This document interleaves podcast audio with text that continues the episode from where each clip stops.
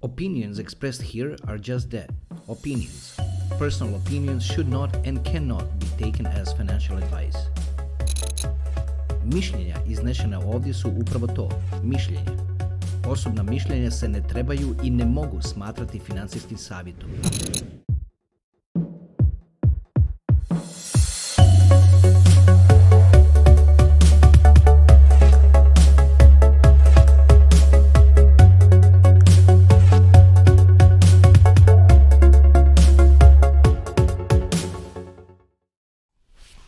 I evo nas, evo nas. Uh, dugo, dugo. Ovo je do sad najdulja pauza. Ispričavam se zbog toga. Objasnit ću vam pomalo i zašto ako vam se svača, a nemate baš puno izbora, morate shvatiti.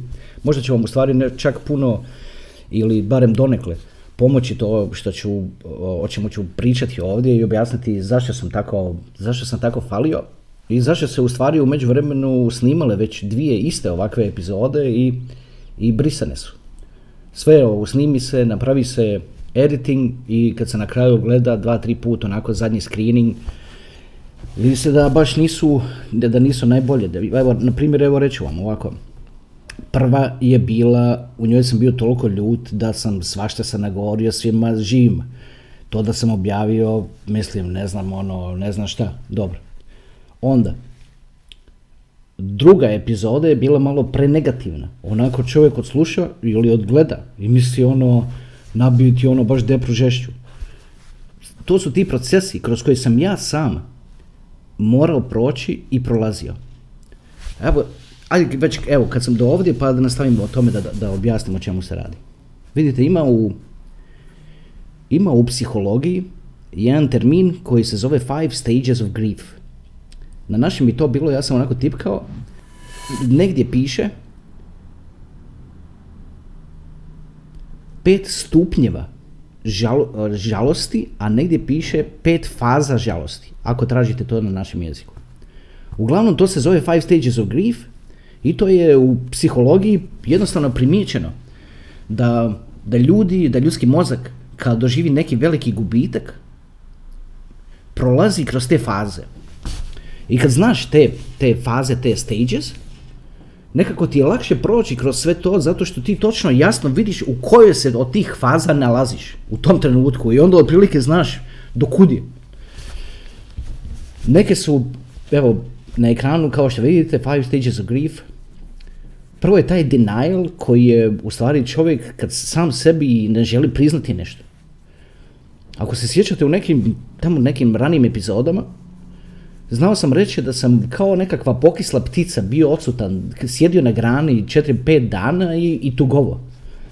Nekako, nešto, to je bilo možda prije godinu dana, otprilike.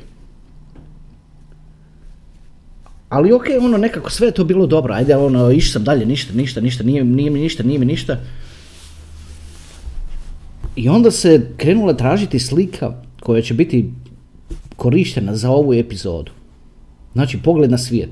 I sad, onako je, zamišljam si ja prilike kako bi to moglo izgledati, jedno jutro se probudim, i ja dugo nisam otvorio Facebook, tad već možda, mislim tad poprilično, ono, bio sam poprilično aktivan, puno aktivniji nego zadnjih desetak dana na Facebooku. I otvorim Facebook i iskoči mi slika od eh, gospodina Vladimira Stojićevića koji živi u Dubrovniku i onako u feedu mi se pokaže ta slika, Dubrovnik. Evo ja ću nabaciti na ekran da vidite i pitam, znači vidim ovu sliku, ja sam pomislio ono, šta je ovo Dubrovnik? U koje je ovo doba slikano? Evo, to su mi bile misli, prve misli. I otvorim ja Messenger, kontaktiram Vladimir Stojićević i pitam ga, ej Vladimir, kad je slikano ova slika? Kaže on u 9 na večer. pitam ga, jel imaš možda, imaš neki drugi slika od prije? Recimo tamo od prije 2020 kako je Dubrovnik izgledao u ovo, u ovo godišnje doba u 9 na večer. I on kaže imam na hard drive, ajde pogledat ću. I evo i našao je sliku iz 2019. godine i ovako Dubrovnik izgleda u ta otprilike, u to godišnje doba otprilike. Dobro, ovdje, evo, na ovoj baš slici, ovo je bio dan Svetog Vlaha, pa onda je, možda baš nije ta ispravna reprezentacija 100%, ali slao mi i druge slike. Evo, na primjer, u, neka doba, u dva ujutro, koliko bi bilo ljudi. I moram ovako reći. Inače u, u našoj obitelji kruži, mislim kruži, prenosi se priča da su, da su moji preci nekad davno otišli iz Dubrovnika. I pazite, to možda malo ne bi ni držalo vodu zato što to nije nigdje zapisano. Ali, tudi su doselili i dan danas ljudi pričaju dubrovačkim naglaskom. Znači imate ovako 3-4 km krug kao radijus gdje ljudi koji tu žive pričaju dubrovačkim naglaskom, a to je 500 km od Dubrovnika. Ako je sad suditi po tome, to onda su ove priče o tim nekim dalekim precima i njihovom dolasku iz Dubrovnika tu negdje, onda je to doista točno. Evo, netko kad čuje recimo nekoga od tamo i od tamo, neko tko nije Dubrovčanin uopće ne može niti prepoznat koji je koji. Znači toliko je do, sad nakon tih svih silnih godina i dalje se tako priča. Možda zbog toga, ne znam zbog čega. Ili je možda zbog toga što sam u Dubrovniku bio 4-5 puta u razno raznim godišnjim dobima i bio sam u svakakvom vremenu na tom stradunu, i u 3 sata ujutro, i u 4 sata ujutro, i u 5 sata ujutro, znači uvijek, tu uvijek ima ljudi, to je, to je Dubrovnik, to je centar ono, turizma u, svugdje. I pogledajte, kad sam vidio ove slike, to me je automatski bacilo u ovih five stages of grief. U tom trenutku, ne znam zašto mi je to baš bio okidač, ali baš u tom trenutku sam shvatio da svijet kakav smo imali prije, više nikad, uf, ajme, više nikad imati nećemo.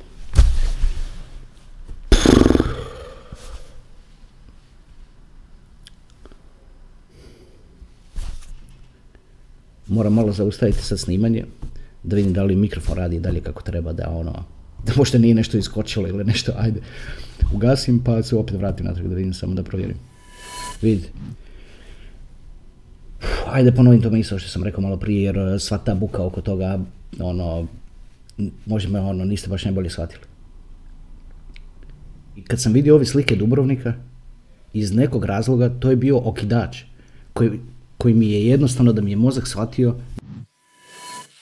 svijet u koji sam rođen i svijet u, u kojem sam živio, da taj svijet više nikada se neće vratiti.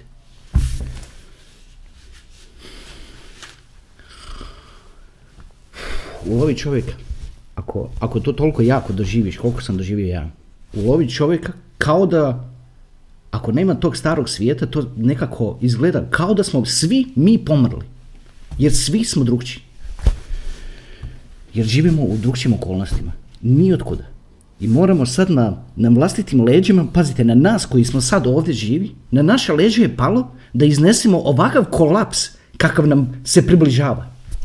Jer je došla ono ta tranzicija izme, i baš iz jednog sustava u drugi. Ja ne znam šta nas je, povijesno gledajući, ja ne znam šta, na, šta nas je više komplicirano moglo zadesiti kao svih nas koji smo sad živi gen, kao generacijski, naše generacije znači. Ja ne znam što nas je moglo zadesiti da bude teže od ovoga što mi sad moramo nositi, a još nije ni počelo. Pogledamo nazad ono, aj taj prvi svjetski rat vamo tamo, uf, ajde, uh, užas. Ali nekako nam nikad to ono nekako nije klikalo. A kad pogledaš taj drugi, onda su uni, više su nekako uniforme, više ti ljudi izgledaju kao, baš kao mi, oblači se slično i tako. I u tom drugom svjetskom ratu, ratu vidiš ono baš da su, da je bilo svašta.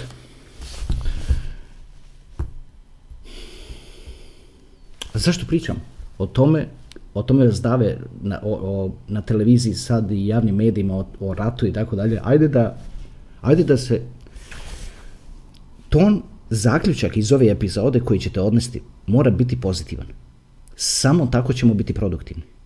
Znači, zaključak iz ovoga nemojte dopustiti. Ako vas ovo sad baci ove five stages of grief, ako ih prepoznate, odlično, ali morate ih prepoznati, zato sam ih ispomenuo. Zato što ću vam možda ovo sad ovdje što govorim, aktivirati vama tih five stages of grief. Budeš ljut, nevjerojatno, pet dana budeš ljut ko, ko puška. Bez, ono, pucaš lako, bez, bez veze. I loviš se da si u tome, zato što imaš iza, iza, to, iza, iza deniala, dolazi taj, taj anger, znači ljutnja u čovjeku. I ako si svjestan da si unutar five stages of grief, znaš da će proći. Proći će za 4, 5, 6 dana, pusti, proći će. I onda dođe taj bargaining stage koji je jako teško za, za prevesti na naš jezik, u stvari što se, na šta se to odnosi? Mozak ono misli ono, ajde, kao bargaining je u stvari kao cjenkanje. Doslovni prijevod sa engleskog jezika je cjenkanje.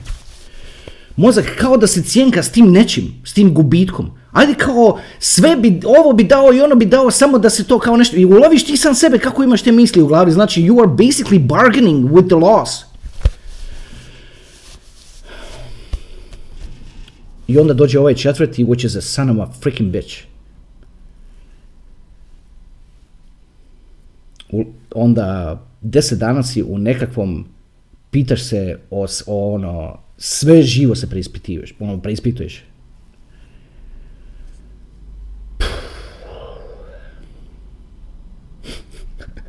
taj, ovaj četvrti, ovaj depression part, ja ono ne mogu reći da sam bio depressed, ono, nisam bio depressed, samo nisam bio produktivan. Znači, sjeo bih on tu pred, pred kameru i rekao sam sebi, ajde idem ja sad snimat video, ne ide. Dobro, neke druge stvari, onako, komunikacija, ekipa, bam, dobro, ono, to je dobro, znači nekako bubu, brzo se događa, traži malo, malo, onako, malo te, on, bljeskaš, u stvari bljeskaš, bljeskati možeš, ali ovako da ono, da, da sjedneš konstantno usmjeriš energiju kao koliko ovi videi zahtijevaju, teško, ono, ne možeš se toliko sastaviti u tim trenucima. Mada ne mogu reći da sam bio sad nešto depressed, ono, nisam bio depressed, samo jednostavno nisam bio za, ono, za, za ovako sjesti i pričati do sat, dva, koliko će već trebati.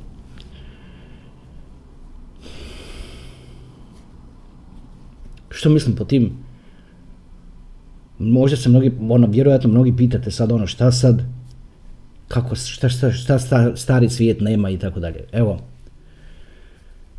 vidite kako je inflacija kod nas, tako je inflacija i drugdje. Šta, šta, šta mislite da će ljudi moći sad iz Češke, Poljske, Njemačke i od svagdje drugdje? Ili čak tamo iz Koreje gdje su dolazili u Dubrovnik i na Jadransku obalu, dobro, on, oni su dolazili većinom zbog Game of Thrones i, i tako, jer je tamo snimano i, i ne dolazili na kraju krajeva. Šta mislite, i njima isto inflacija. I oni isto gube kupovnu moć. I sa svim ovim, sa svim ovim ograničenjima u putovanju, što, što mislite da je moguće da se nastavi onako kako je bilo prije. Evo ovo sad ljeto koje, koje je pred nama će pokazati kakva će biti ta turistička sezona, od kuće ljudi dolaziti. Prije su ljudi kad imaju novaca, zato što jer imaju, imaju, imaju te budžete, a u te budžete u cijeloj Europi je ta inflacija. Govori se o nekih 3-4%, znači ta naša dijaspora koja živi van, a svejedno i, i baš, baš ono pravi, ono, recimo Njemci, i njima je, i, njima, i, i oni su izgubili kupovnu moć. Što mislite da će im godišnji odmor biti nekakav prioritet? Naročito do ljeta, ko zna šta će se sve odigrati? Vidite sad ovo u Ukrajini, ovo ono što se, što se sad prodaje, novi taj, ono, plasira novi špil karata. Prije smo imali špil, špil karata, na njemu pisalo i onda je se to miješalo, miješalo, miješalo, miješalo i onda su se onako ono, rubovi tih karata istrošili, više nisu oštri onako, pa ih, pa ih je teško miješati. Pa sad, uzeli, sad se uzeo drugi špil karata, na njemu piše Ukrajina, pa se to se miješa, miješa, miješa, a to tek sad počelo to. uh, ajmo mi, cilj ovoga kanala je da, da u tom svemu tome novom, u tim novim postavkama svijeta, da mi kao narod ili narodi da mi prosperiramo u svemu tome. A zašto bismo mi prosperirali u svemu tome? Ja bih ovako rekao, zato što možemo.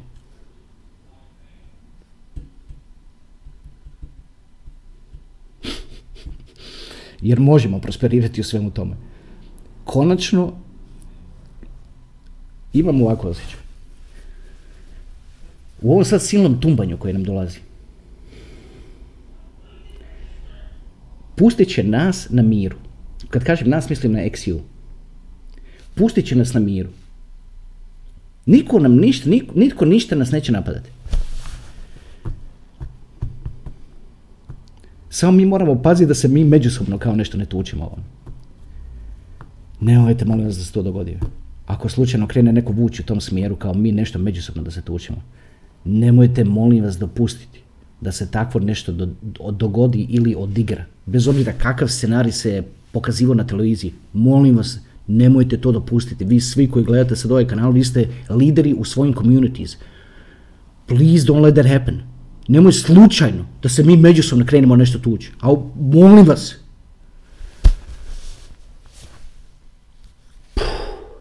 Samo to ako ne napravimo i fokusiramo se na na poslovni aspekt svega ovog novog svijeta koji dolazi. Imat ćemo progres neviđen do sad na ovom području. Samo se trebamo prilagoditi. I toliko je lagano da to nije normalno. Kasnije ću vam pokazati, kasnije u epizodi, ću vam pokazati šta se radi sad trenutno u Bosni i Hercegovini, rudnici industrijski koji se rade inspirirani s našim videima s početka kanala. Da čovjek vrišti od sreće. Jer to su pokazatelji da možemo. Ajmo mi, ajmo mi u, tom, u, toj meta, u, u tom meta svijetu koji dolazi. Pričat ću vam o tome što je u narednim nekim epizodama. Ne u nekim, nego vrlo brzo. Mora se taj meta objasniti da se shvati o čemu se radi. Ali to je, to, to je tako otvoreno. To je takva prilika za ono, da je to neviđeno. Poslovna prilika. Meta će za neke značiti kao nekakvu, kao nekakvu ovisnost, zato što je to virtualna realnost igrica, tako reći. I za neki će se na to navući. Ali ajmo mi ne biti ti koji se na to navuku i koji troše u tome 16 sati na dan. Ajmo mi biti ljudi koji, koji im pružaju što im treba, znači toj cijeloj industriji njima treba infrastruktura. Ajmo im mi pružati infrastrukturu. Da se fokusiramo na taj poslovni dio toga, tog svijeta, svijeta koji dolazi. A one kome se provodi tamo u meta, u meta svijetu vrijeme i tako dalje, ne ga provodi. Ništa ono, svako, kao i sad što ima, i sad imate klince ili ili čak ono u 20. godinama da po cijeli dan igraju igrice. To je, ne može se takvim ljudima nešto prigovoriti. Oni jednostavno nalaze zabavu u tome. To je život iz about having fun. I oni nalaze zabavu, zabavu u tome.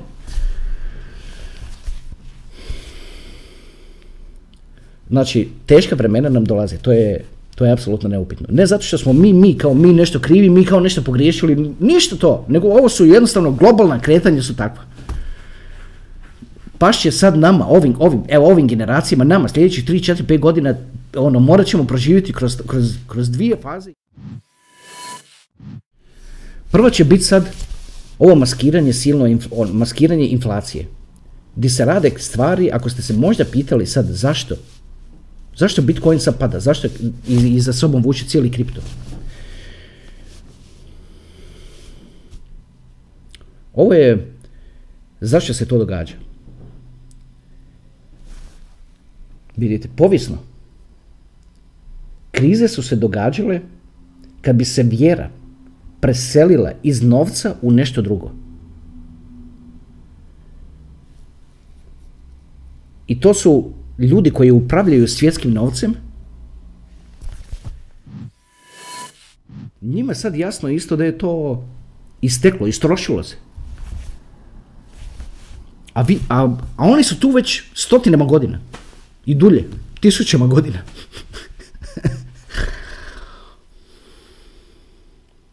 I vidjeli su na prijašnjim krizama kako te krize u stvari se raspletu. I uvijek je zaključak da kad se vjera preseli iz novca u nešto drugo, da nastupi kriza. I da, i da nastupi prvenstveno inflacija, što je najčešće rezultat krize.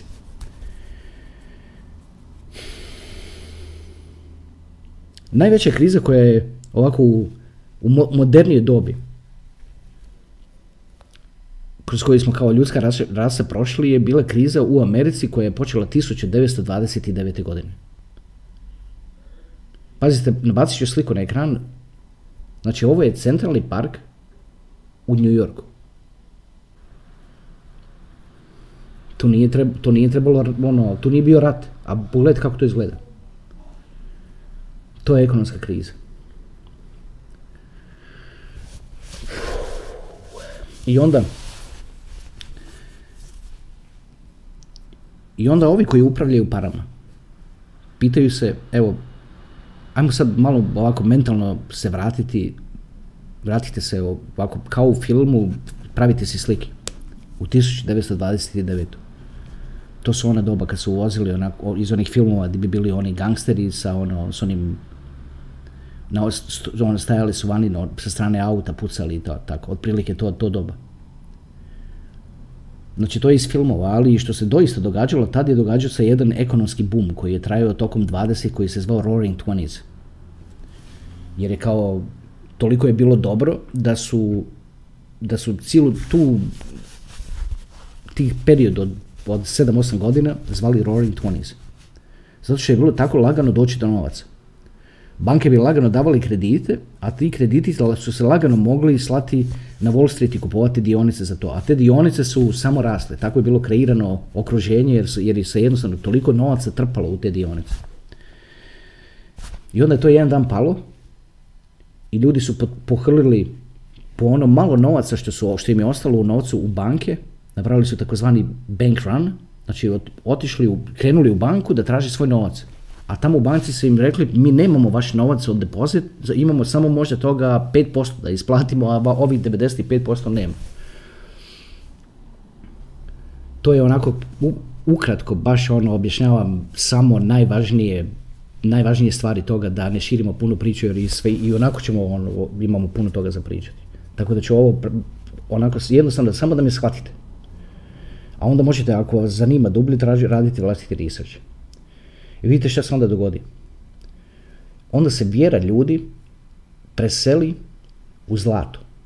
I zlato, ako utipkate price of gold adjusted for inflation, onda ćete vidjeti da je 29.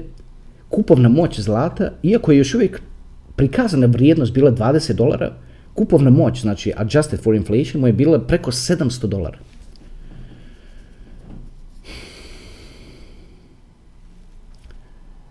Stvar s tom krizom je što je, nisu im, što to se nije moglo, nije moglo zaustaviti.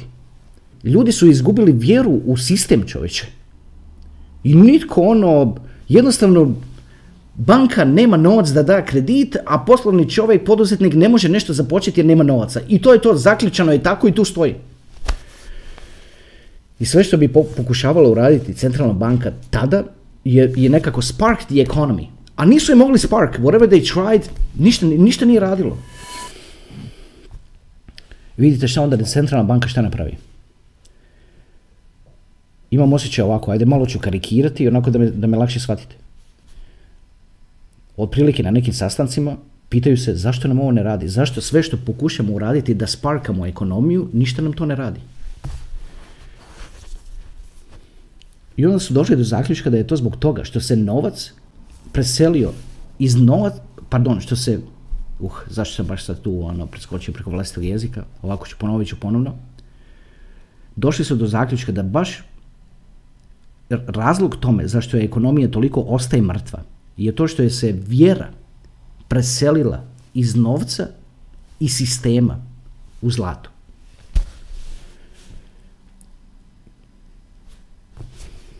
Rezultat toga je bilo četiri godine poslije toga je bila takozvana konfiskacija zlata. Jer, jer su toliko bili stjerani, znači centralna banka i vlada američka tadašnja, su toliko bili stjerani da su jednostavno morali napraviti tu odluku, pazite, u Americi gdje je svako naoružan, su morali sprovesti akciju koja se zvala konfiskacija zlata. Ali to je malo onako, malo baš nije povijest to baš lijepo zabilježila da je to konfiskacija, tako nazivajući je konfiskacije, znači kao oduzimanje. Nije to baš bilo oduzimanje, zato što oni su isplaćivali 35 dolara po unci za zlato. A što su po tim mislili kad su rekli zlato? Mislili su na one komade izvađene u, u gold rushu, kao one nuggets of gold, kao one male komade zlata, na to i na investicijsko zlato koje je već bilo saliveno u polugice. Znači na, to su, na takvo zlato su mislili. Njega su da se tako izrazim, oduzimali. I to je povijest zapisala kao Gold Confiscation of 1933. Utipkajte.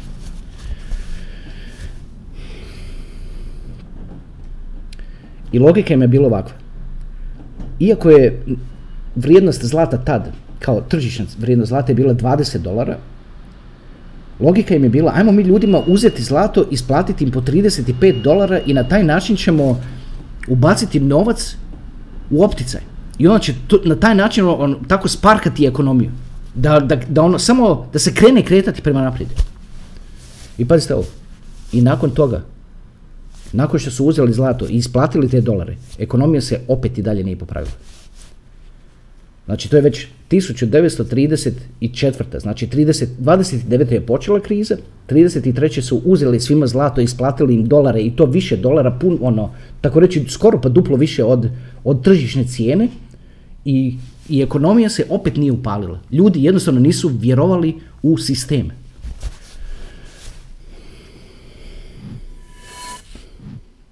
A vidite onda, to malo po malo kako se to onda htjelo dođe se do 44. godine.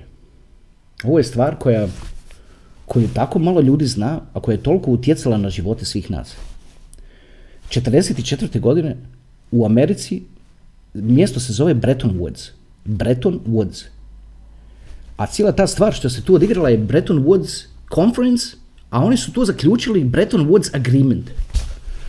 Tu je bilo, samo malo da samo malo, čini mi se, ah, koliko država, ajme, ne mogu se sjetiti, ah, nema veze.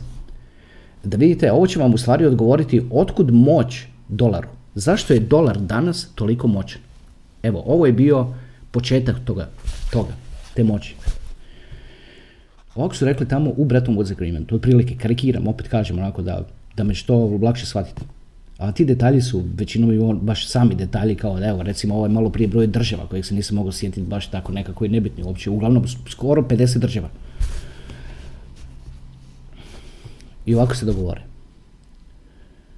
Mi ćemo sad računati ako imamo zlato ili ako imamo dolare. Smatrat ćemo to jedno te isto. Otprilike ovako.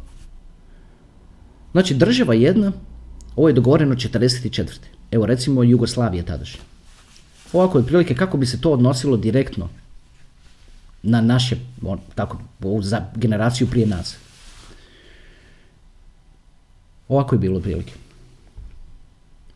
Znači, uopće nije bitno da li, zemlj, da li jedna država ima uncu zlata ili 35 dolara u dolarima. uzeli su onu cijenu po kojoj su uzeli zlato od, od američkog građanstva 33. Istu tu cijenu, 35 dolara. I, i, i ovako su rekli. Znači, mi nećemo praviti razliku da li u našim sefovima, u našim centralnim bankama stoji jedna unca zlata ili 35 dolara. To će svima biti zajedničko pravilo.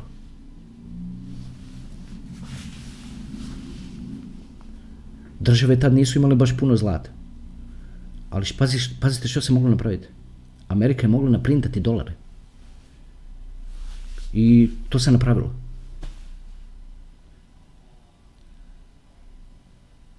I onda je Jugoslavija mogla uzimati te kredite od tada korektnog Međunarodnog monetarnog fonda, ono IMF-a, u tim dolarima i ovako bi otprilike priča išla ej, mi smo ovdje, ono, mi smo svoji i to, i sad trebalo bi nam milijardu dolara, a nemamo zlato.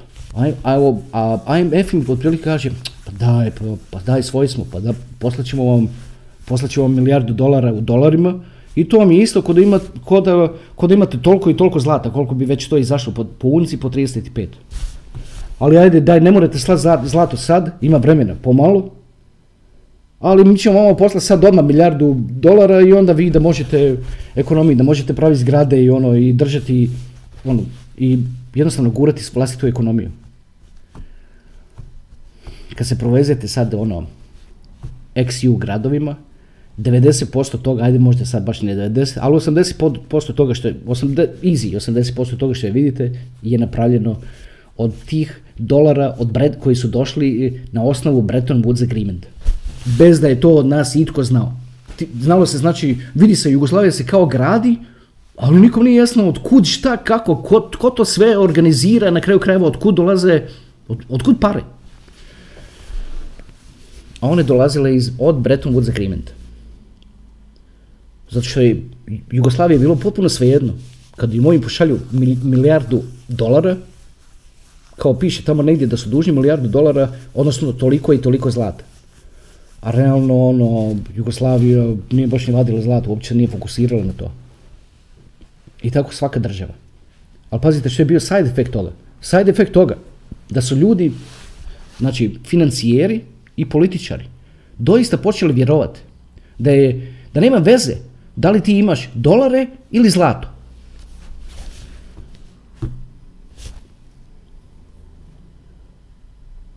Što onda se Ameriku stavilo u položaj da printa dolare i daje drugima kao da je zlato. A oni im vraćaju to natrag zato što nemaju zlato, kad ih pitaju, oni im vrate u nekakvoj robi. Na nekakvim ono, velikim državnim nivoima. Ili, ili u nekim političkim uslugama.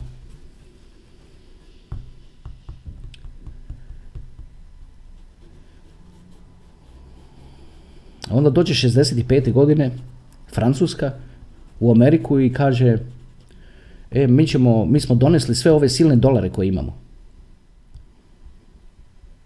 To je uradio ovaj de Gaulle, I think. Poslao tamo mornaricu, francusku mornaricu cijelu, tako reći, dolazili su ono ko su nami brodovi prema Americi i kao šta vi sad tu, oni kao donesli, vas, donesli smo vam sve vaše dolare po 35 dolara po unci, a vi sad nama dajte naše zlato. I Amerika je im dala zlato. Ali onda se to čulo po cijelom svijetu da je Amerika jedva skuckala dovoljno zlata da im isplati to zlato. I onda je taj sustav krenuo padati. Amerika baš tad isto bila u ratu u Vijetnamu. I to bi bili zbunjeni totalno, cijelom generalnom situacijom. I krene padati moć dolara. Ljudi krenu gubiti vjeru u dolar i ponovno vraćati vjeru na zlato. Ajde sad kad sam već do ovdje, onda da kažemo sad i sljedeći korak koji se dogodio u povijesti, naznači korak koji se nadovezao na Bretton Woods. A to je petrodolar. Znači, prošlo je malo godina, od ta, ono, 71. godine do 71. su Amerika je smislila drugi način što će raditi. Napravili su dogovor sa svim proizvođačima nafte. Da će prodavati naftu samo u dolarima. A onda se to onako s nekakvim automatizmom prenijelo na sve drugo. Znači da, drugim riječima, recimo, trguje se pšenica u Kini, ali se trguje u dolarima. To je nekako default currency svjetski. A postoji zbog toga što si, da bi, da bi mogao kao država kupovati energente, morao si imati dolare. Znači, dolari u sefu državama su bili smatrani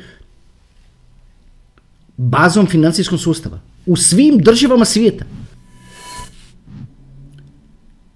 I odmah čim je Irak odlučio da će prodavati naftu za eure, odmah je odjedanput Saddam Hussein postao protivnik svog naroda i nekakav, i nekakav, uh, nekakav, what's the word, nekakav tyrant. I uh, i morala se, morala se srušiti. Irak je odjedan postao nešto kriv. I izbrisalo ga s lice zemlje. Jer je htio prodavati naftu u eurima. Onda je kasnije Gaddafi, na primjer, ovo su most recent examples. Onda je kasnije Gaddafi htio napraviti afrički dinar koji je backed by gold i prodavati svoju naftu libijsku za taj, za taj Afrikan dinar, dinari. I odjedanput Gaddafi nakon svih godina što je bio cool odjedanput kao po TV-u on nije dobar uopće, on je najveći protivnik svog naroda i, i nema, nema ni Libije, nema ni Gaddafi. Znači toliko je to ozbiljna priča, taj petrodolar. U to se nije smjelo pipnuti. I sa samim tim Amerika je bila u poziciji da je recimo Rusija imala devizne rezerve dolarske 100 milijardi dolara.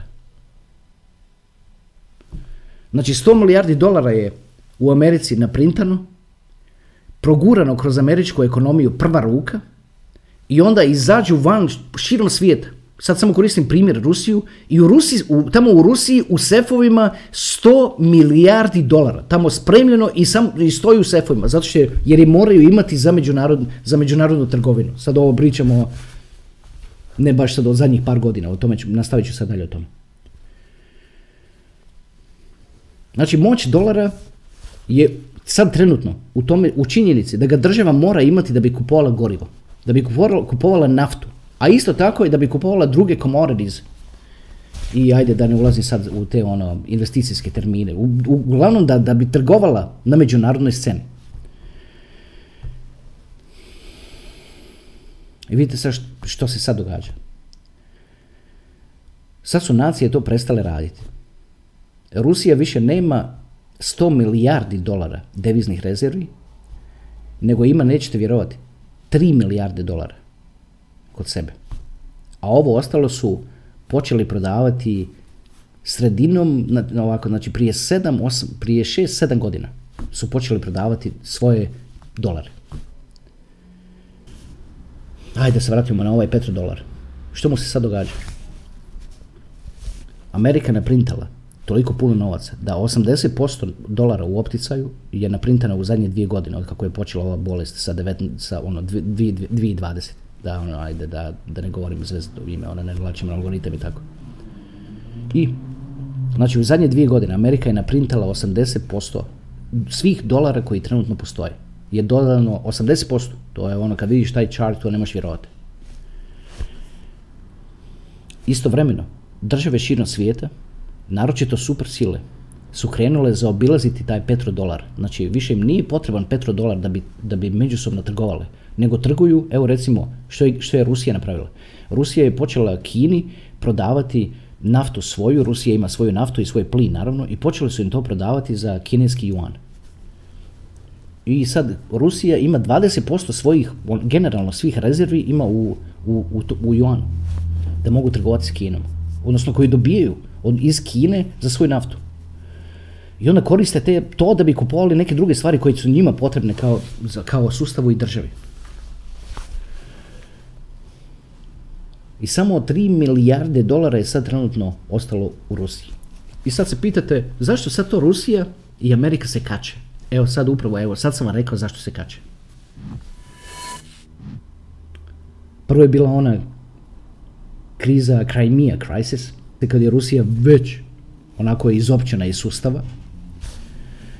Već od tad mislim da imaju sankcije čak i još im onda idu onda im još idu i na živce sa ovim, na primjer, ova, ovoga, ne gledam mainstream media, naročito ono, ne sports i ove Olympics sad što imaju, ali sam čuo da je nekakva klizačica ruska, o, mlada, 15 godina, kao najbolja ikad što je ikad postojala, vrti se četiri puta u zraku, ovo ono, sve najbolje, sve top, da ona kao nešto pobjedila i da je kao došli, stigli su rezultati da je ona, da ona kao ono, dopingirana bila i kao nije se to priznala i pobjedila. Koliko sam shvatio, ono, uopće ne gledam te detalje, ali koliko sam shvatio ovako što me onako viži proleti ispred mene.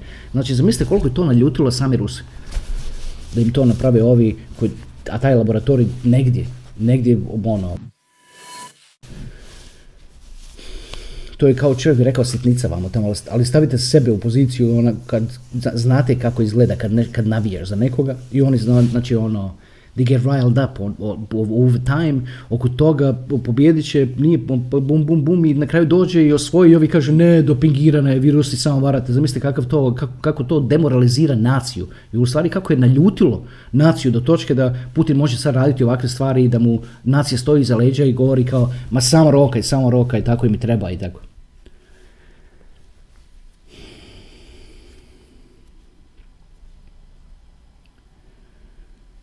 Sad, generalno, većina ovoga što vidimo sad što dolazi iz Ukrajine je ono baš nestvarno kazalište. A zašto je kazalište? Neće zadugo biti kazalište, nažalost. A to je zato što ljudi nisu gladni. Ali ovo će sad u Ukrajini izazvati poskupljenje goriva. A poskupljenje goriva će nas dovesti na tu fazu hiperinflacije gdje više nismo samo u inflaciji, ovoj koja se nekako može istolerirati, nego odjedanput će nas dovesti u fazu hiperinflacije. Da svaki dan gledaš gorivo i ono je tako reći svaki dan ili svaki treći skuplje. i kako, kako je gorivo skuplje, o ovome smo već pričali na kanalu prije godinu dana, kako je gorivo malo skuplje, automatizmom je sve u dućanima za baš isto toliko skuplje. I to se toliko brzo događa. I to se ne može sakriti. Ovo ovako sad inflacija kao skuplji je keks za pola i skuplje je ulje za ovo, nekako ajde priča se o tome na televiziji pa i kao ok prihvatljivo, ono jednostavno kao svima je ono kao šta će kao takva je situacija i to je to. Ali sve još uvijek se ima dovoljno da se može jesti i da se, da se može platiti računi i tako dalje. Ali kad ljudi, kad masa ne budu imali to dovoljno, kad budu ljuti, kad su ljudi ljuti, ovako ćemo reći, sjećam se Jugoslavije kad sam ovako ja bio tinejdžer. Niko ništa, nikog nije ljut. E onda dođe kriza, znači ekonomska, gospodarska kriza. I nakon dvije godine te krize, odjedanput u ljudima postoji ljutnja. I samo je pitanje tko i kako će to ljutnju usmjeriti i na koga.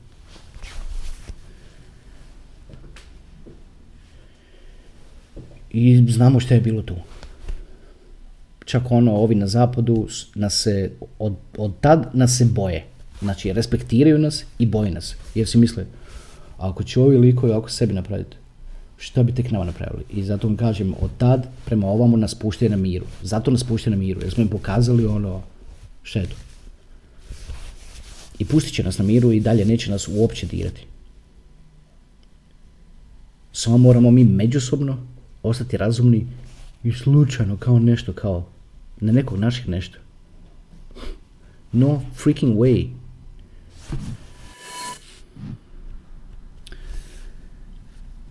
Što će u ovom prvom, znači u ovom prvom koraku, ajde da ga nazovemo taj prvi korak,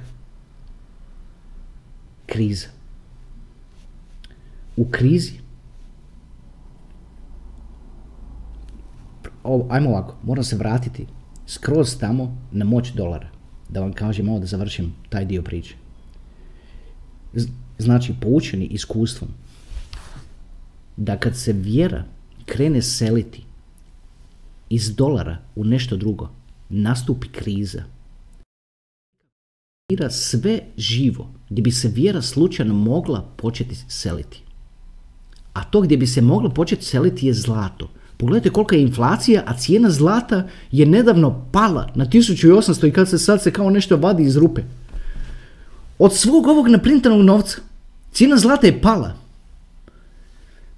I kad čovjek pogleda u kripto, isto pada. I onda kad čovjek pogleda, prođe ovako pješke pored minjačnice, ovako ove minjačnice za, za, za, za valute, onda vidi tamo dolar skuplji nego ikad što je bio. I onda čovjek izađe svega toga masa i svega toga izađe sa zaključkom, ups, čeka malo. Dobro, priča se to inflaciji ovo ono, ali pa ni zlato ne raste. I ono pada. Pa i kripto isto pada. Ha, ha, ha, tako obično bude. Znači, mehanizmi u koji bi se moglo, ili stvari u koje bi se moglo vjera početi seliti, se drže pod kontrolom na način da, mi se, da ih se jednostavno protiv njih suzbija, izmiče im se stepenica svaki, svaki put u ključnim trenucima kad bi, kad bi trebalo krenuti prema gore, dogodi mu se nešto, puf, i on padne. To pričam o Bitcoinu i o zlatu. I onda za, za, i to je to što izbunjuje svih živih. I svi živi misle, pa do kuće ovo padati, zašto to uopće pada? Evo govori zašto pada. Kontrolira ga da se slučajno vjera ljudi na svijetu ne krene seliti u kripto, odnosno u Bitcoin. Ako krene se seliti u Bitcoin, onda će ova hiperinflacija biti van svake kontrole.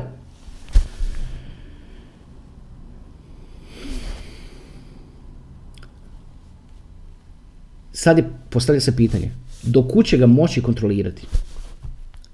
Htjeli su ga neki dan srušiti, izvukli su mu stepenicu, ja sam mislio da će past do 29.000, a on je pao do 35. I tu ga je dočekalo puf nešto i od 35 pokupovalo sve od 35 do 38 na ogromnom voljumu. To je mogla samo država napraviti. Da nisu to možda te milijarde tamo ono, od tih dolara što je Rusija imala ili nešto.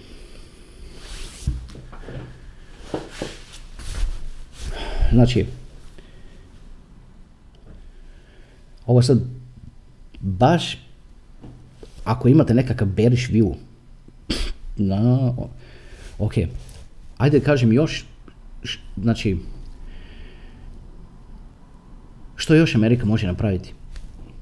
Znači, pored ovoga predstavljanja američkog dolara, i recimo, i recimo da kažu rečenicu, ovo sad postavlja pitanje na samo postojanje mnogih kriptovaluta. To će biti službeno onako sad, in my opinion.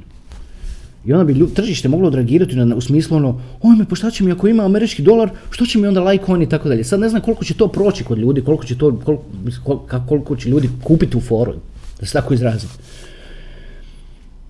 Znači to je jedna stvar. A druga stvar, izaći će Biden i reći će, joj vi sa kriptom šta radite tamo, ugrožavate nam nacionalnu stabilnost. I to što vi radite baš on nije uopće patriotski od vas jer ugrožavate stabilnost dolara samim tim svojim tamo trčanjem na taj kripto. I nemojte to raditi. Otprilike, tako, karikiram. I hoće vidjeti kako će, kako će tržište odreagirati na to. Da li će tržište odreagirati Vidjet ćemo, evo to, je, to, su ti, to su ta dva ključna, ključne, ključne stvari koje se trebaju dogoditi u bliskoj budućnosti da vidimo što će ta, takve izjave napraviti tržištu. Da nema toga, ja bi sad totalno ovdje rekao ono, ma ne, ovo, ovo, je, ono, ovo je sad bio reversal, to je to. I to baš samo dno, ono, so, ali, obzirom da imaju to, te dvije velike major things that are coming, kao izlazak američkog dolara, da još jedan napomenem, i objava samog toga obraćanje Bidena ono, naciji i govorenje da nemojte taj kripto ugrožavati nam financijski sustav.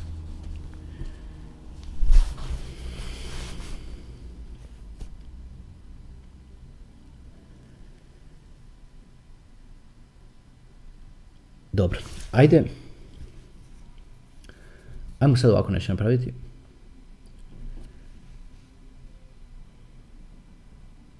Ajmo malo, naj, naj, inače, svo ovo vrijeme od kad me niste vidjeli, se istražuju nove tehnologije. Dolazi ta meta kao nekakav brzi vlak od, sa 350 km na sat. Taj metaverse. I svi aseti koji su koji se povezuju s tim. Imaju tu sad nekakvi stari OGs, onako što bi se reklo ono, na engleskom OGs, all gangsters, ali imaju nekakvi novi players that are emerging. Divovi koji su tek rođeni, ono, da koristi metaforu iz, iz prethodnih, iz prethodnih serijala. Znači, doista, coini, evo, na primjer, spomenut ću vam, nabacit ću je logić. Ovo ću, ajmo sad ovako napraviti, ovo ćemo sad napraviti nevjerojatno, produktivnom produktivnim dijelom epizode. Može. Pazite sad ovo. Sad ćemo ovdje nabaciti kojine na brzinu, objasni šta kako. Pa onda ćemo kasnije možda praviti cijele epizode objašnjavajući samo njih. Ajmo ovako. Ubrzo će izaći igrica koja se zove Fota. To je virtual reality game, metaverse game. Ta fota logično izgleda ovako. Još nije izašlo, znači to još uvijek nema cijenu niti postoji. Šta je specijalno s njima? S tom fotom je to što Fota već ima infrastrukturu napravljenu za sebe. Jer će ranati na Microsoft Azure usluzi koja je, koja je cloud computing service za virtual reality. Znači ta usluga već postoji još od 2015. Ali Microsoft ima nevjerojatne probleme da to proda korporacijama i ono i, i drugima i ono i poslovnom svijetu. Sa tim svim je povezan HoloLens, utipkajte i to HoloLens, pogledajte. Znači to je VR set koji je napravio Microsoft, koji ti dopušta da imaš onako što se, što se zove MV, Mixed, actually MR, znači Mixed Reality. Znači to već postoji, zove se HoloLens, zove se isto tako, napravili su kao mali rebranding Microsoft Mesh, utipkajte pogledajte o čemu se radi. Znači to je tek koji postoji, to je infrastruktura koja postoji. I sad treba izaći ova igrica koja se zove Fota i coin za tu igricu još nije izašao nigdje.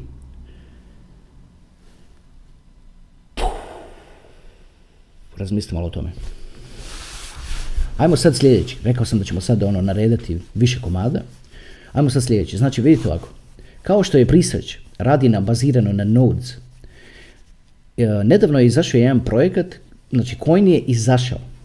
prije možda mjesec dana, ako i mjesec dana. A namjera im je sljedeća. Namjera im je da ljudi doma skinu Node software na svoj, na svoj, na svoj računar ili kompjuter, kako se koji izražava. Meni je draže reći ono kompjuter, ono computer from English.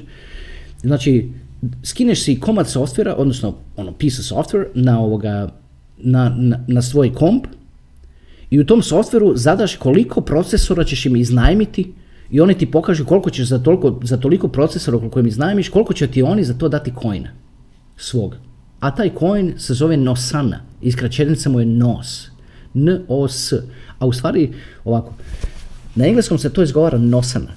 Ja, ono nekako na našem Nosana je ono nekako lakše, a skraćenica ova nos je u stvari, ili nos, u stvari je u stvari već popularizirana. Ova skraćenica nos je već popularizirana kroz onaj nitrous oxide system, kroz film Fast and Furious, i ono sve što, sve što radi brzo. A to je upravo svrha ovoga projekta. Svrha ovoga projekta je da decentralizira computing power. Da u, znači da u mreži, da svatko na svijetu kaže, evo ja ću da pola procesora koristi ti, ili bit će čak i na mobitelu verzija, evo da ću ti ja malo ono, svog procesora na mobitelu 50% koristi to i on ti odmah ispiše dole koliko ćeš nos dobiti za nagradu. Ali da biš ti mogao to raditi, da bi mogao biti node, moraš imati malo toga nose uh, tokena da biš mogao aktivirati taj node i iznajmljivati svoj procesor na svom kompu. A vidite sad ovo, taj coin je izašao, ali svoju testnu mrežu još uvijek nisu pustili. Znači možete otići na stranicu, evo pokazat ću vam, nosana.io, tamo ćete, samo malo da otvorim, ajde, da otvorim pa da vam pokažem, baš kažem točno, pa ću, a u međuvremenu ću nabacivati, nabacivati slike na ekran.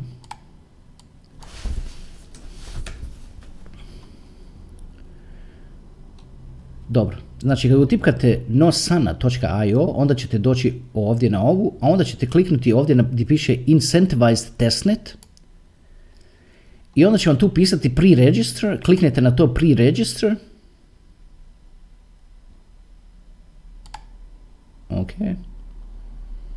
Onda će vam scrollite dolje na stranici i pokazat će vam face gdje piše no, Nosana Testnet for users, tu kliknite pre-register i onda će vam se otvoriti ova forma i ispunite ovu formu, unesite svoju email adresu i ovo sve kad vas pita ovdje kako ste čuli, za, da vidim samo Solana wallet, da, da, da, treba ćete unesti svoju Solana adresu, dobro, da vidim samo malo na dnu dolje, da, kad vas pitaju how did you hear about Nosana, napišite Bitcoin edukacija i kliknite, ono, kliknite submit. Od ovog ništa, ono mi ono kao kanal ništa ne dobija od toga što je to, ali čisto evo, neko oni znaju da smo mi tu, ali baš me zanima koliko, koliko će se gledatelja ovoga registrirati da bude budući node, znači da dopusti ovoj, ovom projektu Nosana da koriste njihov dio njihovog processing powera i da, da za, za, ono, za dobijaju nagrade. A vidite ovo, zato što je ovaj projekat tek na početku, ako ste običan korisnik, znači imate niste ono, niste programer. Napravite ove korake koji su malo prije prikazani i registrirajte se da možete biti node i samim tim ćete sudjelovati u testnoj mreži. I onda ćete kasnije taj token moći koristiti možda potencijalno da njega stikate i da onda ranate node i dalje na svom kompu ili možda više nodova, možda na 10 kompova ili na 10 mobitela i da prikupljate taj coin nose iznajmljujući processing power koji je na tim devices. Znači to možete napraviti kao ovako da svatko to može napraviti. Dobro, to je taj dio, a ovaj drugi dio. Ako slučajno imate GitHub project koji koristi CI CD services, please let me know, we need you.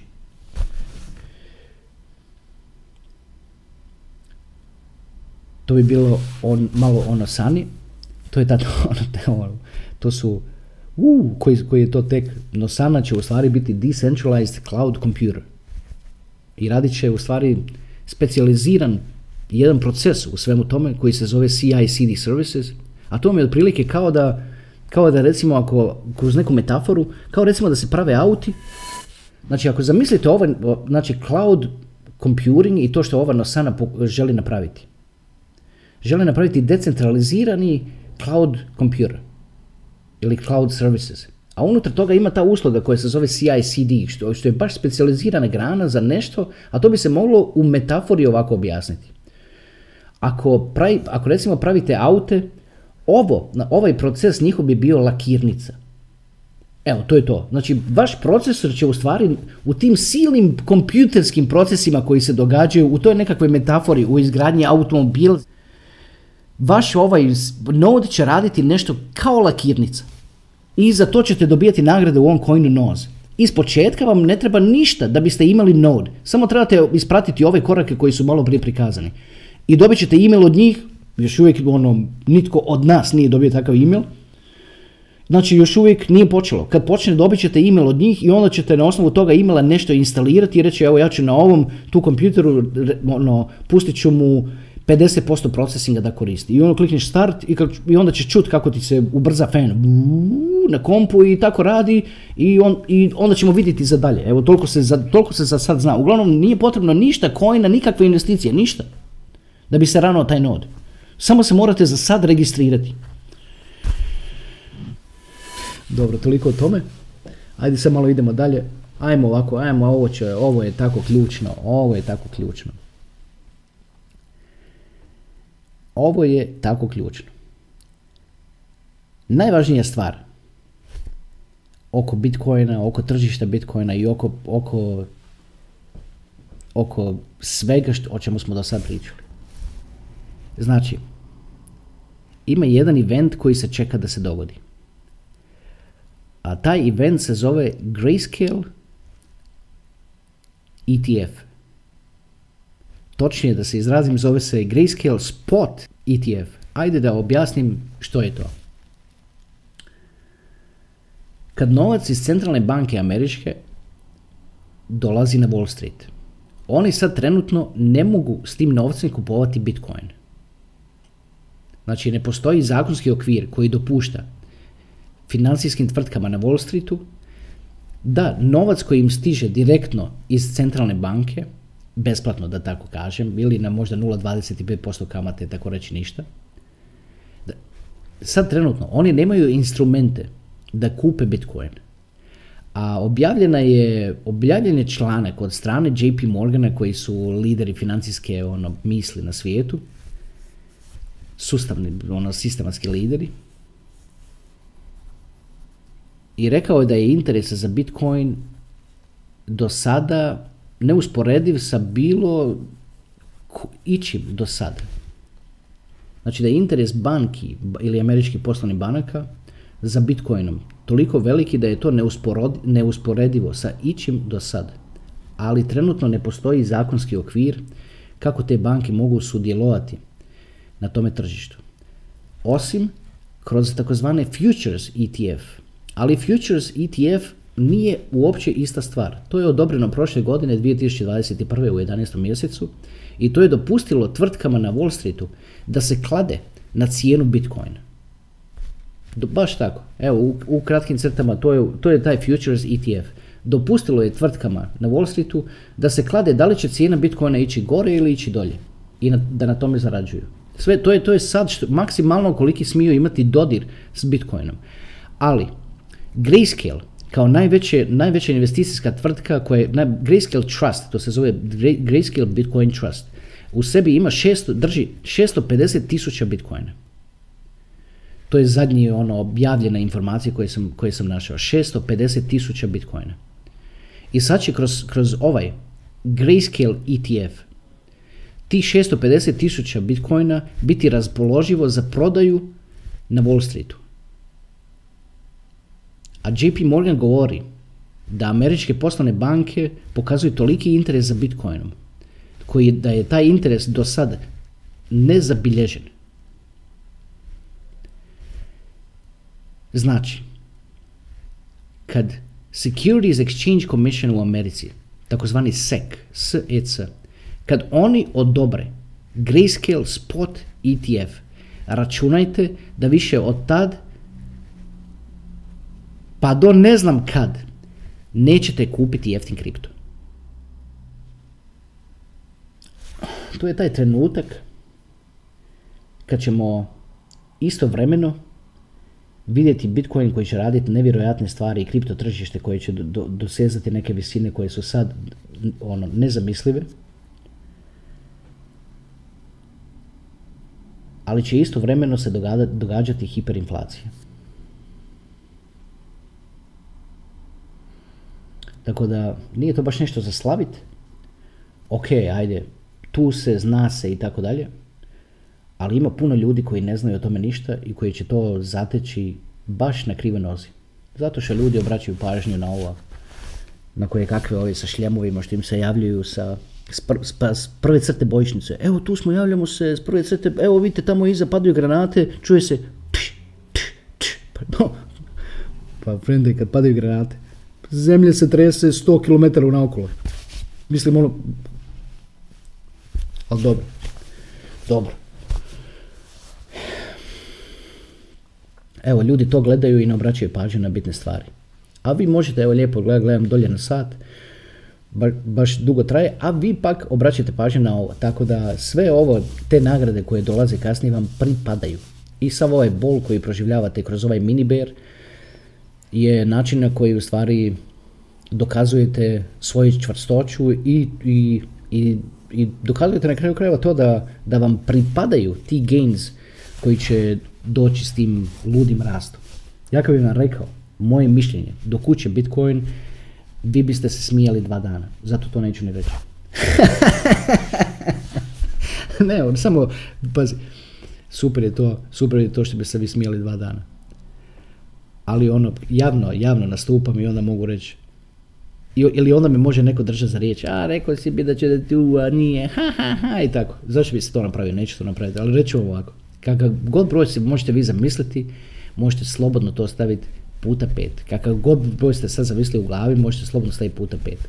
Ali, nažalost, neće kupovati, to taj broj koji vidite pred sobom, sad, taj virtualni, zamišljeni, neće kupovati ono što sad kupuju trenut, trenutni Fiat, nego će kupovati puno manje zbog ove inflacije.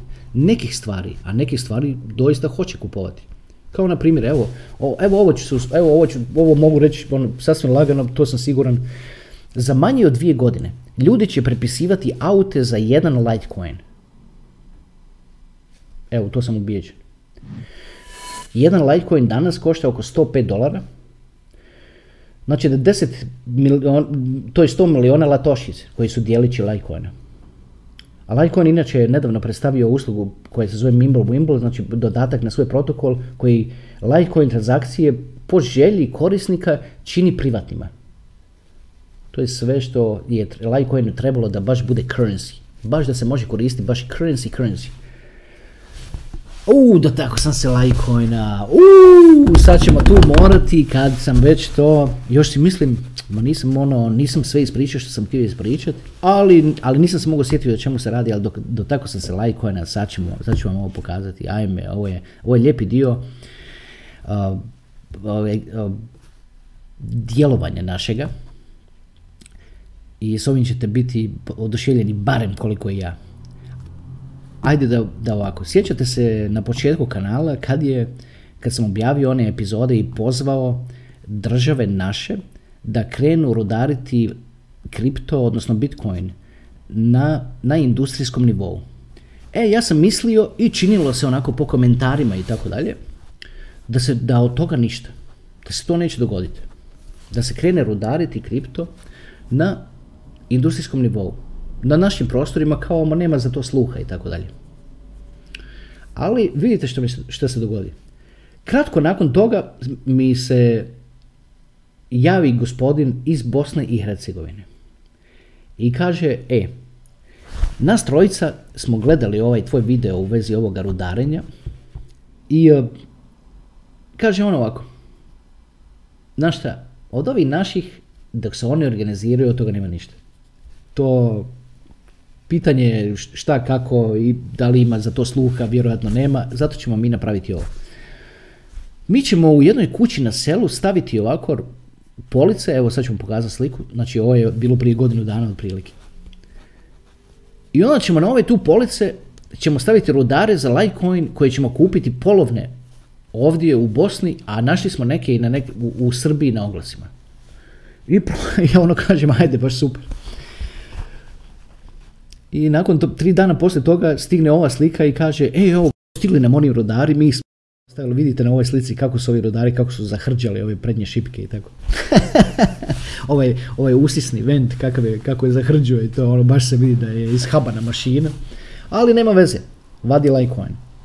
Kaže oni, aj, sad ćemo mi ovako, sad ćemo mi nakon ovoga, ja kažem, kad sam vidio ovu sliku, ja kažem, dečki, ono, što je, što je s tim cable managementom, pa nije valjda da će ostati ono, ne, ne, ne, ne radimo mi tako. Onda krenula je evolucija cijele te stvari. Pazite ovo, molim vas. Neko u, Bo, u BiH je od njih tražio da mu, da mu naprave grijač za proizvodni pogon sa rudarima. Zato što rudari izbacuju Litecoin, ono svi rudari izbacuju jako puno ono, toplog zraka i čovjek si ovako mislio, ako ću ja sad trošiti struju na te grijalice i to, pa bolje mi je trošiti struju na, na same, na rudare i oni mi vade Litecoin i griju mi ujedno proizvodni pogon. I onda je, i oni mu naprave na, na, na paleti, čini mi se, ako se dobro sjećam, 32 rudara sluša. I čovjek, čovjek vadi hrpu Litecoina i plaća isto struje koliko je plaćao plije za grijanje i grije, grije prostor. Znači sav Litecoin koji je u stvari iz rudari, iz rudari ga onako, ono, to, mu je, to mu je ekstra. A po ljeti, kad, naravno kad bude prevruće, onda će samo, zato što je to sve na paleti, onda će samo tu paletu iznest negdje vani, nad nekakav, ono, da je, da je sakriveno od kiše i ona će vani tamo nastaviti raditi što radi, rodariti Litecoin, onda će opet zim, pred zimu ili kad, ono, kad bude potrebno, unesti to na paleti natrag i, uh, i ponovno grijati ovaj, o, ovaj, uh, proizvodni pogon i istovremeno cijelo to vrijeme, cijelo to vrijeme vadi Litecoin, vadi Litecoin. Onda su nakon toga te instalacije su postajale sve ovako veće i sve ozbiljnije. A ovo je, ovo je što sam dobio kako sam, ono, kako sam se radao u ovome. Znači, napravljen je zadnji rudnik koji je napravljen je rudnik za Litecoin koji troši, odnosno potrebno mu je 250 kW.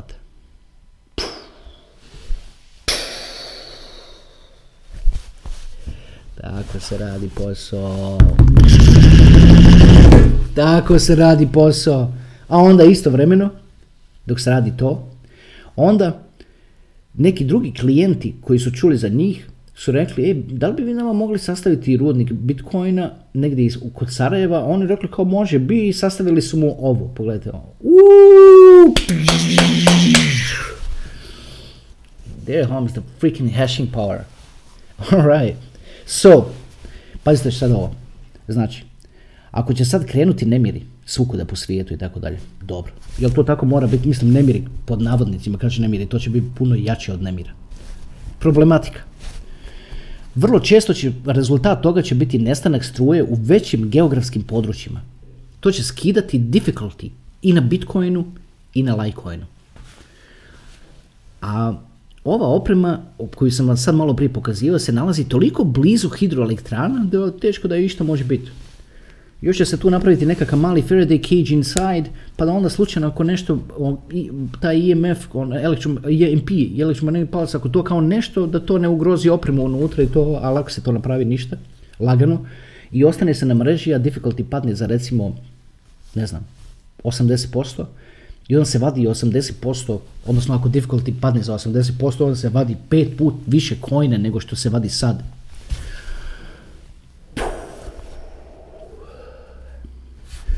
Znači ovako, ova tvrtka u Bosni i Hercegovini postoji. Ovo je sve počelo inspirirano našim videom koji se zvao, koji se zvao poziv državama u regiji na rudarenje bitcoina. Ne sjećam se točno naziva epizode. Znači, od toga, samo što su poslani ljudi rekli, nećemo mi čekati ništa državu, idemo mi ovo sami. Krenuli su od malo, onda su kasnije, vidjeli ste, napredovali na ovo, na ovo, tamo na, na grijanje, poslovni prostora na, i, i kasnije kontejneri, sad pravi rudnici i za klijente i vidite što ima. Gdje, kako oni nabavljaju to? To je nevjerojatno. Pogledajte ovo. U Bosni ima jedan veliki trgovački, trgovački lanac koji se zove FIS. I neka kineskinja je radila u, je u, baš za FIS i živjela u Bosni i Hercegovini. I ta kineskinja se vratila u Kinu iz nekih razloga doma, ne znam zašto se vratila, i ostala je sa, sa, sa, sa ovim dečkima, s ovom trojicom koju spominjem, znači s, njima u kontaktu.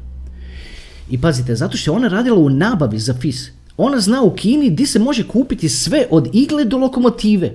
I isto tako, on top of that, zna kako može je, la, brzo i jeftino to dopremiti do Neuma. Oni njoj samo jave, trebaju nam rodari za Bitcoin, sutra dan, može. What? Tamo su na, na dražbama. Neki rudari u Kini se uvale u probleme zbog neplaćanja struje, zbog nečega, tko zna čega. I onda se ta njihova oprema prodaje na dražbama. I ona je, ona je nađe na dražbama.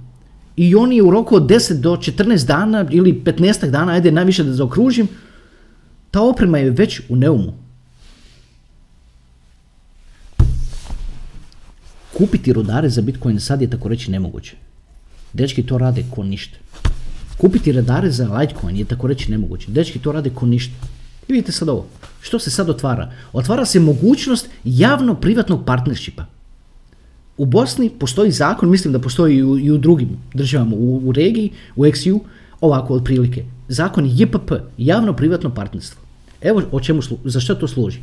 Znači, kad država ne može sama realizirati nešto za opće dobro, a željela bi, ili, nekakva, ili neka lokalna samouprava. Znači, željela bi realizirati nešto za opće dobro, ali ne može zato što ne, jer država se ne bavi poslom. E, a, dobro. A istovremeno, ako postoji neka tvrtka koja bi možda mogla državi pomoći da ostvari se taj cilj za javno dobro, da se onda država i, ja ta, i ta privatna tvrtka imaju pravo uvezati u takozvani JPP, znači to je zakonska struktura i po tom JPP tim organizacijom realizirati nekakav projekat. Znači evo što radi država. Država treba obezbijediti lokaciju koja je blizu izvora energije. Drugo, što treba opet, kažem, ta javna institucija napraviti, sljedeći korak nakon te lokacije je obezbijediti preferencijalnu, odnosno jeftiniju cijenu struje sa te hidroelektrane. Samim de, jednostavno dekretom kaže se struje na ovu lokaciju dolazi po 3 feninga po, min, po kilovat satu. I to je to. To je druga stvar što treba nam. Znači država i dalje ne troši ništa. I dalje ne troši ništa, odnosno lokalna samouprava ili županija, kantone ili što već, i dalje ne troši ništa. I treća stvar koju treba napraviti jav, javna institucija, znači javna strana, i dalje isto ne troši ništa, samo treba garantirati kredit da će ovaj privatni entitet, odnosno privatna tvrtka, plaćati taj kredit banci. Znači, javna, obzirom da se radi o javno-privatnom partnerstvu, Država, odnosno javna strana toga, ništa nije investirala. Samo je obezbijedila zemlju, obezbijedila je preferencijalnu struju i obezbijedila je garanciju za kredit kod poslovne banke. Država nije potrošila, odnosno javna strana nije potrošila ništa. Privatna strana će koristiti ta, tu mogućnost kreditiranja da bi naručila opremu, da bi na toj lokaciji koju je država rekla, koju je odabrala, složila rudnik, privatna strana će otplaćivati taj kredit i čak ako padne tržište u nekakav ber, zbog toga što je tamo preferencijalna struja, nikakav neće biti problem, čak biti profitabilan i u, u, u slučaju nekakvog bera, krajnji rezultat je to da će da se ima Litecoin koji se može distribuirati registriranim građanima. Da li vi sad kao političar želite se, možete se staviti, ako vraćate do ove video unatrag ako je potrebno kroz sve ove korake koje sam objasnio, da li vi kao političar nalazite ovo zanimljivim? Da možete ljudima doslovce bez jednoga, jedne uložene konvertibilne marke, da možete svom građanstvu distribuirati Litecoin? Da li želite svom stanovništvu dijeliti Litecoin? Možete se sad pitati, ako ste političar, da, ali gdje sam tu ja u svemu tome? Gdje si tu ti? U povijesti. U povijesti. Jer si pravim pravim potpisima, pravim pečatima i pravim zaduživanjima koga za šta treba, se stavio u poziciju da svom građanstvu dijeliš Litecoin. koji će mu pomoći da preživi taj kolaps koji dolazi. Ovo imam još puno za reći, mogu bi pričati o ovome danima, ali mislim da sam sad dovoljno objasnio što je moguće. Znači ovo je već sad, ovo što sam sve ovdje što sam sad rekao je već sad zakonski moguće. Zakoni za ovo postoje već 20, ono, od, od osamostaljenja svake individualne države. Ovdje u XU. Ne baš od samog početka, ali dvije, tri godine nakon osamostaljenja svi su imali ove zakone o javno-privatnom partnerstvu, koje se rijetko kad koriste, a savršeni su za aplikaciju, evo za ovaj slučaj, za rudarenje Litecoina čovječe, srebra. Kraljevi, znači ipak je poziv na industrijsko rudarenje ipak radio, samo je malo dulje trajalo da se, da se to da se realizira. Zato što je palo je u ruke i na ruke ipak poduzetnicima prije nego, nego, nego javnim osobama, jer možda su se oni malo tu nekako našli u ono, nekakve čudne pozicije, jer misle da za to ne postoje zakoni, da se to može realizirati, a može se realizirati kroz javno-privatno partnerstvo. Sve što, najbitnija stvar je preferencijalna cijena, odnosno, odnosno ono, za one koje možda ne, ne kuži tu riječ i meni je to lekako teško za reći zbog, ono, zbog engleskog.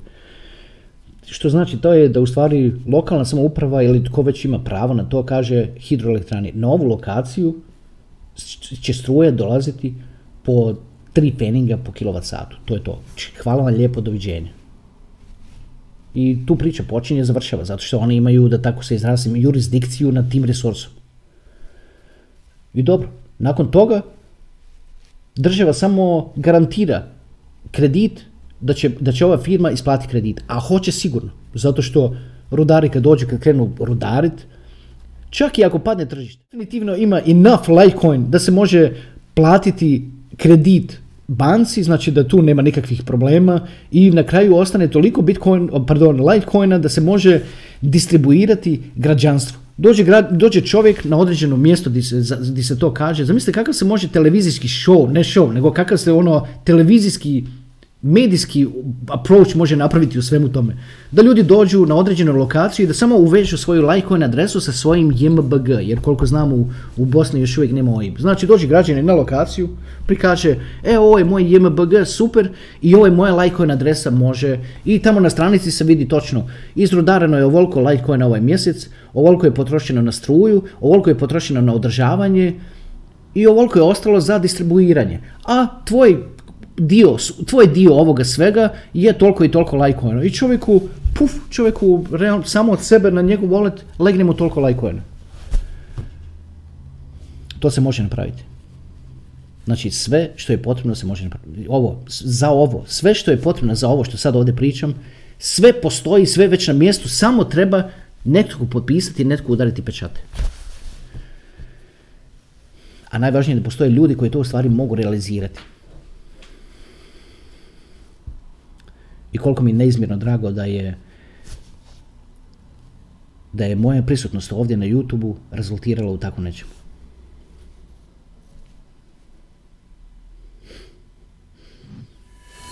Rodariti Litecoin i davati ga svome pučanstvu, odnosno svom stanovništvu, ćete nabaciti na naslovnu stranicu svih novina na svijetu. Remember that pa sad vidi jel ti se to sad, jel se to radi ili ti se ne radi. A to se može realno, ta dokumentacija i sve što je potrebno se može riješiti za 10 dana. U bilo kojoj lokalnoj samoupravi u BiH. Aj, ne, možda ne, ne 10 dana, ali mjesec, najviše.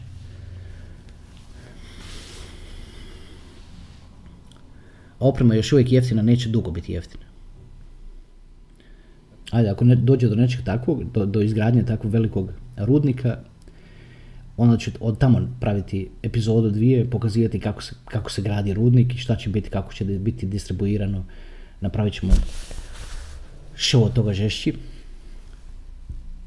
I bit će lijepo, evo jedva čekam ako se, ako, da, da, da dođemo do toga, nekako znam da ćemo doći do toga. A ako ste privatni klijent i želite, želite imati svoj rudnik Litecoina ili Bitcoina, uh, javite se tako pa ću vas povezati uglavnom nemate brige. Ključ ruke, da se tako izrazim. dečki u godinu dana evoluirali što, je dru, što bi drugima trebalo 10 godina. Jer je znanje i, i činjenica da su se tako on, spojili sa, sa njih trojica sa tri različita talenta da razvaljuju. Nedavno upaljen rudnik Litecoina u Bosni 250 kW. Sve riješeno, oprema riješeno, sve riješeno, sve riješeno, sve čisto ko suza, ne, ne možete to vjerovati taj serap.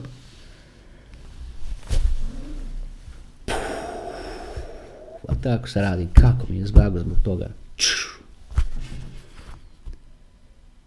Dobro, ajde da vidim, dopustite mi da da bacim oko na, na notes samo malo. Da vidim slučajno da nisam nešto preskočio. O puno toga se pričalo ovdje. Dopustite mi malo samo malo. Uh, ove notes, moram malo, moram malo ove notes malo ošišati ovdje, jer koliko se toga nakupilo tokom vremena, jer ja ne brišem onaj stari notes, nego samo, nego samo dodajem dalje, pa što evo sad sam scrollao cijelo ovo vrijeme, scrollam, ajde vidimo ovako, ajmo, ajmo još malo za, ajmo za kraj još da potvrdimo ovako par, par sitnica. Znači, ajde molim vas, razmislite o činjenici, da, o toj činjenici da danas možete kupiti 1 milion satoshis za oko 400 dolara. Za manje od 400 dolara. Znači, to mi je bio taj prvi note. To sam htio da kažem. Onda sam htio reći isto tako da evo da spomenem da 1 milion latoshis, što su dijelići Litecoina, što će se vrlo vjerojatno koristiti kao novac u najtežim trenucima on za, u cijelom tome kolapsu, Znači, jedan milion latošić danas se može kupiti za jedan dolar. dobro, dobro. Onda sam htio spomenuti i ovo da nas možete gledati na ovoj platformi Odyssey. Ovo je blockchain platforma, utipkati, trebate utipkati odyssey.com i tamo dođete, otvorite račun i onda utipkate Bitcoin edukacije, nađete nas i onda gledate tamo ponavljate, znači prvi put nas uvijek gledate na YouTube, onako da, da se vidi da ste bili tu, da ima view i tako dalje, ali onda ako vam se nešto gleda ponovno možete otići tamo na, na, Odyssey i tamo je to sve zapisano na blockchainu, sve što se objavi ovdje na kanalu i tamo možete onda naći iste ove videe kao što su i ovdje, znači pod, tim, pod imenom Bitcoin edukacije naravno.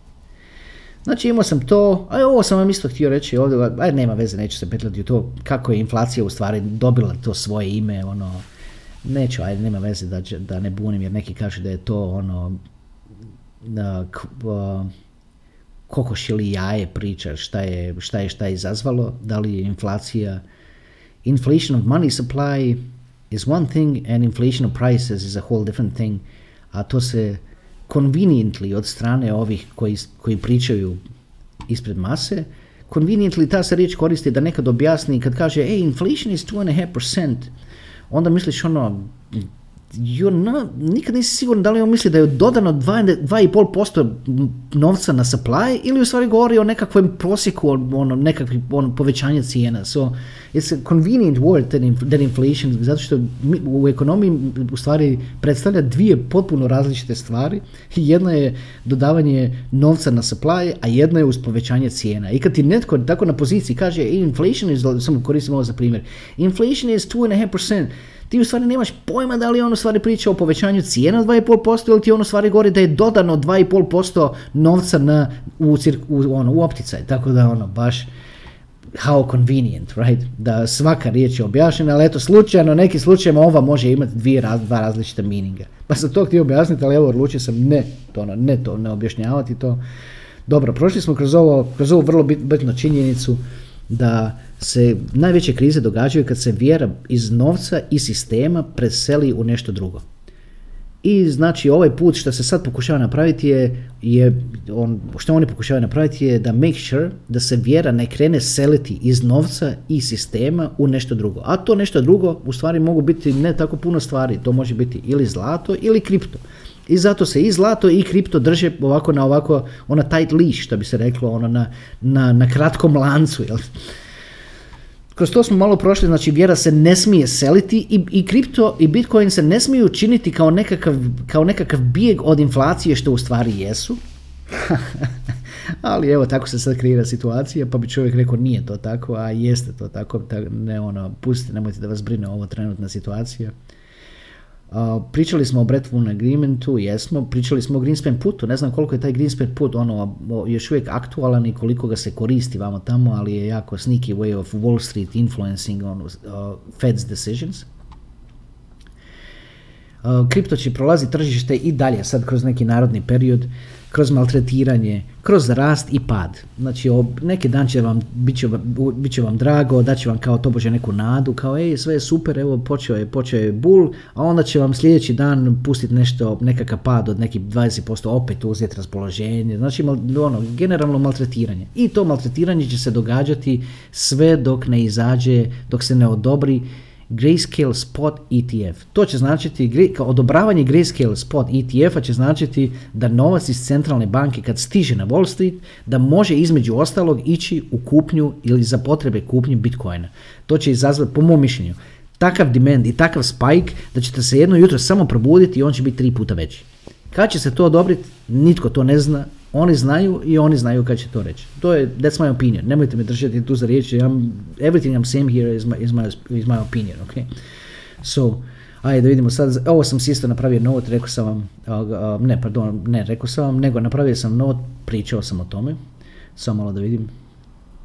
Da, da slučajno ono, ne, ne nađete se u, u kao nekakvoj u želji da prodate svoje trenutne holdings pa da kao kupite to jeftinije. Ono, ma pusti čovječe kako će znati da će biti jeftinije. Pa možeš danas prodati holdings, izaći iz svog kripta i sutra ga nađeš on narastao za 10%, pa ti to kreniš na živice, pa ajde istrpiš, on, on sutra naraste opet dan nakon toga na 20%, onda ga ti taman kupiš natrag kao s gubitkom od 20% i samo što to napraviš, on onda padne, na primjer. Ono. To je nemoguća misija, nemojte to raditi. Coin koji ste kupili prije, držite kao u, u toj formi, nek vas podsjeća na koliko ste jeftino kupili, koliko ste u stvari skupo platili taj coin, a mislili ste da je jeftin. Evo, isto tako kao što ste ga vi skupo plaćali, a mislili ste, činio vam se jeftin, jer da vam se nije činio jeftin, ne biste ga kupili.